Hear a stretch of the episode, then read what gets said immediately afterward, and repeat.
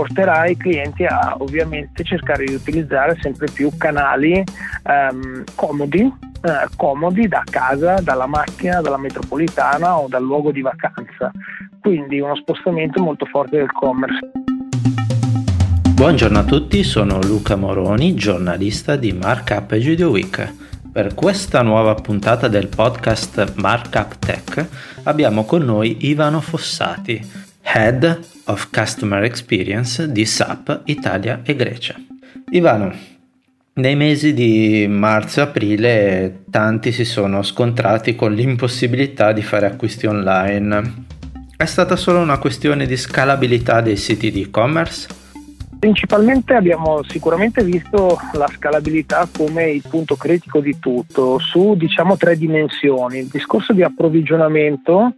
quindi i merchant o rivenditori hanno avuto difficoltà di approvvigionamento delle merci. Seconda dimensione è un discorso di gestione degli ordini, i volumi hanno raggiunto numeri veramente elevati, quindi anche la gestione degli ordini non è stato uno degli aspetti più semplici, sempre per, per i rivenditori merchant. E eh, ultimo, ma non no, come importanza, anzi probabilmente uno dei punti principali, è anche tutta la parte di evasione, quindi anche tutta la parte logistica. Uh, tendenzialmente sull'e-commerce ci si eh, concentra o si tende a pensare sempre che sia un'esperienza online, una questione di front-end, se io uso un PC piuttosto che mobile file. In realtà la catena dietro è molto complessa, quindi non basta avere un sito dinamico e veloce, ma c'è poi da gestire tutto questo. Quindi eh, abbiamo visto ovviamente durante il periodo di lockdown uno spostamento fortissimo su determinati beni di consumo. Uh, c'è tutta la parte ovviamente del, dei prodotti alimentari, quindi il grocery, ma anche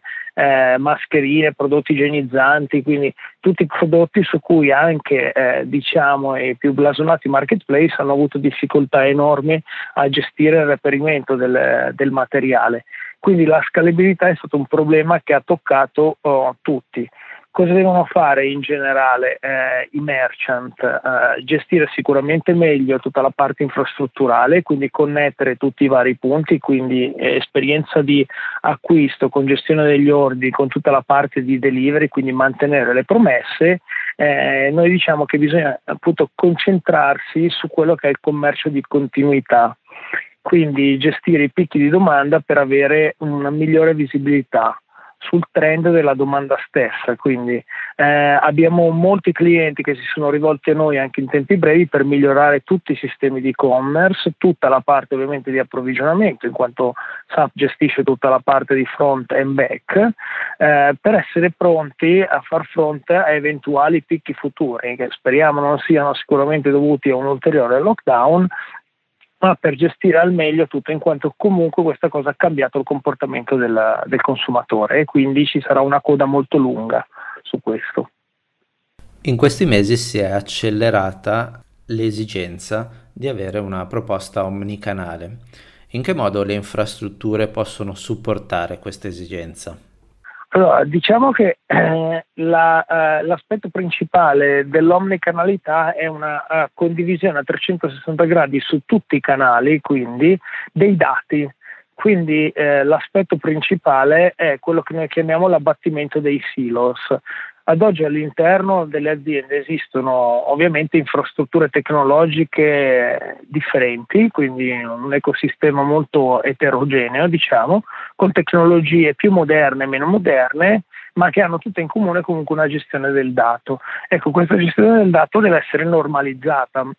in quanto non avendo un dato normalizzato io non sono in grado di gestire l'esperienza omnicanale. Esempio, se io incomincio la mia esperienza sul web e poi mi reco in uno store fisico e eh, nello store fisico non hanno la minima informazione su chi sia io come cliente, qual è il mio progresso degli acquisti e magari che cosa ho iniziato già a guardare online per darmi un'esperienza diretta, ancor più in questo momento, in quanto in questo momento i consumatori che si recano eh, negli store hanno ancora un po' di, di diffidenza per tutti questi diciamo, comportamenti eh, da tenere, il distanziamento sociale e tutto quanto. Eh, cercano i consumatori di spendere meno tempo possibile, quindi è molto importante avere tutta una serie di informazioni affinché il consumatore venga riconosciuto e venga data la migliore esperienza possibile in store. Quindi noi diciamo che lo store è un'estensione dell'e-commerce e viceversa perché io posso anche in store iniziare un'esperienza e poi finirla online. Quindi il modo principale da un punto di vista di infrastruttura è quello dell'abbattimento dei silos dati,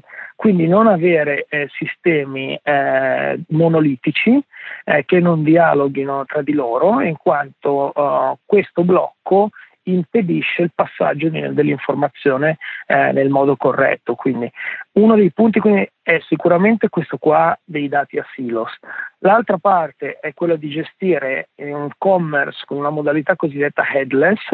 quindi in cui diciamo il canale è una commodity, in cui è molto semplice andare ad aggiungere qualunque tipo di canale, il canale può essere il mobile, può essere il desktop, il negozio fisico, ma può essere anche per esempio il dispositivo IoT, eh, quindi semplicità di gestione dei canali in un unico ecosistema di commerce quindi non diciamo neanche più e-commerce, ma proprio commerce, quindi un sistema di commercio dove il canale a tutti gli effetti diventa una commodity. E questo vale sia per scenari business to consumer che business to business che scenari business to business to business o business to business to consumer. Quindi eh, questi sono diciamo i due punti, silos Eggless Commerce e poi c'è un aspetto molto importante che aveva già preso piede inizialmente ma con la pandemia ha ricevuto uno stress ulteriormente forte, un'accelerazione molto forte che è il discorso della personalizzazione, quindi la contestualizzazione delle offerte verso i clienti, specialmente in questo momento offerte frivole o, totalmente non relazionate a ciò che mi interessa non sono uno dei punti chiave per una strategia di vendita vincente. Quindi capire il cliente, analizzare i dati, analizzare il comportamento sui diversi canali e offrire il prodotto, l'offerta giusta al momento giusto sul canale giusto. Pensando a questo scenario mi viene in mente l'utilizzo della, dell'intelligenza artificiale. In che modo è integrata all'interno dei vostri servizi, delle vostre proposte? L'intelligenza artificiale è sicuramente insieme al machine learning uno dei componenti principali eh, che non va ovviamente a sostituire soprattutto nei negozi fisici eh, l'interazione umana, che ha ancora comunque una rilevanza molto importante, ma dal nostro punto di vista viene usata proprio per studiare il comportamento di navigazione dei clienti sui differenti canali e quando dico differenti canali, eh, ripeto come prima, anche in store, nel senso che in store esistono ormai tecnologie che possono riconoscere il cliente dalla loyalty card piuttosto che eh, riconoscimento facciale. Adesso poi in Italia abbiamo delle tematiche di privacy molto forti, però sono in grado per esempio di riconoscere il cliente anche se il cliente utilizza l'applicazione di un determinato brand, entra in store tramite tecnologie di prossimità, io posso tracciare il percorso che il cliente fa all'interno dello store, posso vedere eventualmente interagire con eh, il cliente anche andando a offrire tutta una serie eh, di eh, prodotti personalizzati in tempo reale in base alle scelte che fa, questo anche online ovviamente, quindi l'intelligenza artificiale e il machine learning è una continua evoluzione. Vengono poi utilizzati anche per eh, nuove metodologie di business eh, che eh, con la pandemia hanno subito un'ulteriore accelerazione, che sono per esempio questi nuovi modelli di cosiddetti eh, subscription o uh, diciamo di ordini ricorrenti, uh, dove per esempio, non lo so, mh, mm, ci sono determinate, facevo prima degli esempi di IoT, ci sono determinate lavatrici che sono in grado di uh, ordinare in automatico tutta una serie di prodotti, che può essere l'ammorbidente piuttosto che il detersivo, collegandosi direttamente con, con i siti e facendo gli ordini. Questo può essere fatto in modalità manuale inizialmente poi eh, il dispositivo stesso, eh, sia in questo caso di esempio la lavatrice piuttosto che la tecnologia di SAP, sono in grado di eh, studiare i comportamenti, quindi il periodo, la frequenza, se c'è di mezzo un periodo estivo, quindi variare ehm, la, la frequenza e tutto quanto, sono in grado di gestire in automatico questo discorso degli ordini. Quindi tutte queste tecnologie sono sicuramente a supporto per andare a restituire il valore maggiore al cliente, poi che è il tempo, in quanto oggi il tempo è uno degli aspetti eh, fondamentali. Dal vostro punto di vista di società multinazionale, come vedete la situazione italiana relativa al retail rispetto ai paesi esteri? Allora, abbiamo analizzato sia a lato nostro con ricerche commissionate da SAP che con ricerche di eh, terze parti di cui noi siamo soci, come per esempio il consorzio Netcom, che parlando con i nostri clienti abbiamo visto che ci sono dei trend diciamo di crescita positivi, punti di forza come vogliamo chiamarli, che sono per esempio eh, il numero di nuovi consumatori dall'inizio dell'anno, dall'inizio della pandemia ad oggi. Per esempio eh, c'è stato un numero di nuovi consumatori online nel mercato italiano di 2 milioni, che è un numero che è circa tre volte il numero dello stesso periodo dello scorso anno. Per questo che parlavo prima di coda lunga, perché questi nuovi utenti sono i nuovi utenti da aiutare a far crescere e che eh, porteranno avanti eh, sicuramente questo eh, approccio digitale nei prossimi mesi e anni, in quanto questo è comunque un cambiamento molto forte che durerà nel tempo. Quindi di sicuro questo passaggio da 27 milioni a 29 milioni eh, di nuovi consumatori online, questi sono dati punto Netcom, sono uno degli aspetti principali su cui l'Italia ha avuto una forte accelerazione. Sempre eh, da questa ricerca del, del, consorzio Netcom, per esempio, è emerso Uh, un boom del click and collect, cosa che abbiamo visto anche noi con i nostri clienti, soprattutto in ambito retail food. Il click and collect ha avuto un boom in quanto Uh, durante il periodo di lockdown uh, era difficile trovare slot per consegna a casa, uh, c'era scetticismo piuttosto che paura andare magari in un negozio piuttosto che in un supermercato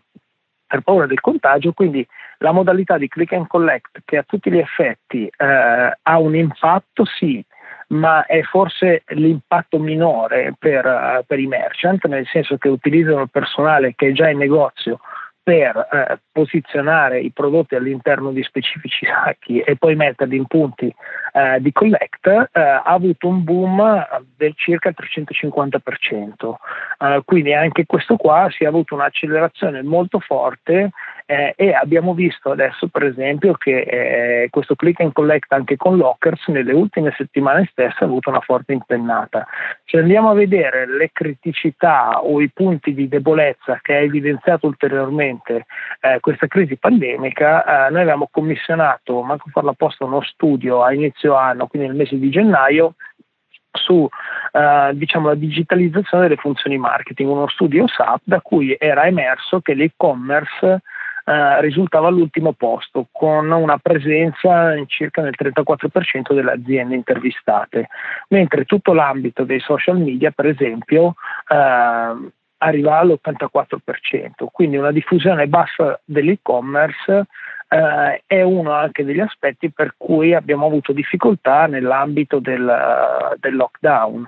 Uh, quindi eh, chi anche, un altro punto, chi anche ha um, un sito di e-commerce o comunque un processo di e-commerce ha avuto poi eh, degli ambiti eh, che hanno subito una maggiore pressione, che è il fatto di avere magari una componente del personale in smart working, una gestione logistica che è andata sotto stress eh, uguale all'approvvigionamento del prodotto, quindi torniamo al punto di prima. Ultimo punto che in Italia ha un pochino evidenziato anche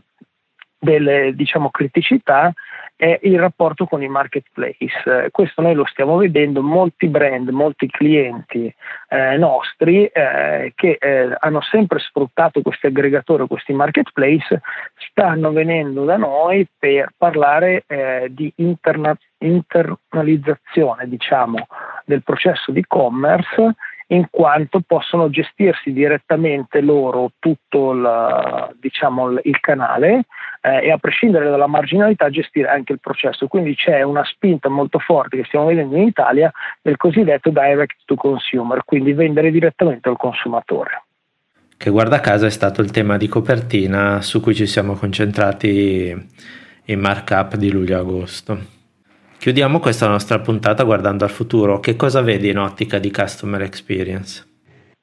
Uh, nel futuro vediamo appunto sempre più spesso questa spinta uh, di produttori che hanno sempre, di merchant, uh, che hanno sempre utilizzato un canale intermediato, uno spostamento molto forte anche eh, verso, come dicevo prima, la parte proprio di direct to consumer. Uh, quindi questo è sicuramente uno dei trend. Una maggiore alfabetizzazione digitale, nel senso che comunque per parlare di trasformazione digitale, per parlare di e-commerce c'è anche bisogno che le aziende capiscano quali siano tutti i processi di digitalizzazione. E questo non è sempre vero soprattutto per chi si affida o si è sempre affidato a terze parti che possono essere poi marketplace piuttosto che agenzie per la gestione della, di tutta la parte di, di e-commerce e poi ovviamente c'è anche questo cambio del comportamento del consumatore. Eh, abbiamo visto quando i negozi hanno ricominciato a aprire come dicevo prima la vendita al dettaglio non è più la stessa non sarà più la stessa eh, attualmente abbiamo ancora tutta una serie di restrizioni dovute al Covid, eh, quindi la, social, il distanziamento sociale, il discorso di igienizzazione. Questo porterà i clienti a ovviamente cercare di utilizzare sempre più canali ehm, comodi, eh, comodi da casa, dalla macchina, dalla metropolitana o dal luogo di vacanza quindi uno spostamento molto forte del commerce. Ci aspettiamo, rilanciando magari la stessa intervista, la stessa ricerca che abbiamo fatto a inizio anno uh, di, del 2020 a inizio anno del 2021, di vedere una forte crescita e vedere che l'e-commerce non è più negli ultimi posti delle strategie digitali, ma è in forte crescita perché questo è il trend su cui tutti i, i brand dovranno andare in quanto il consumatore comanda.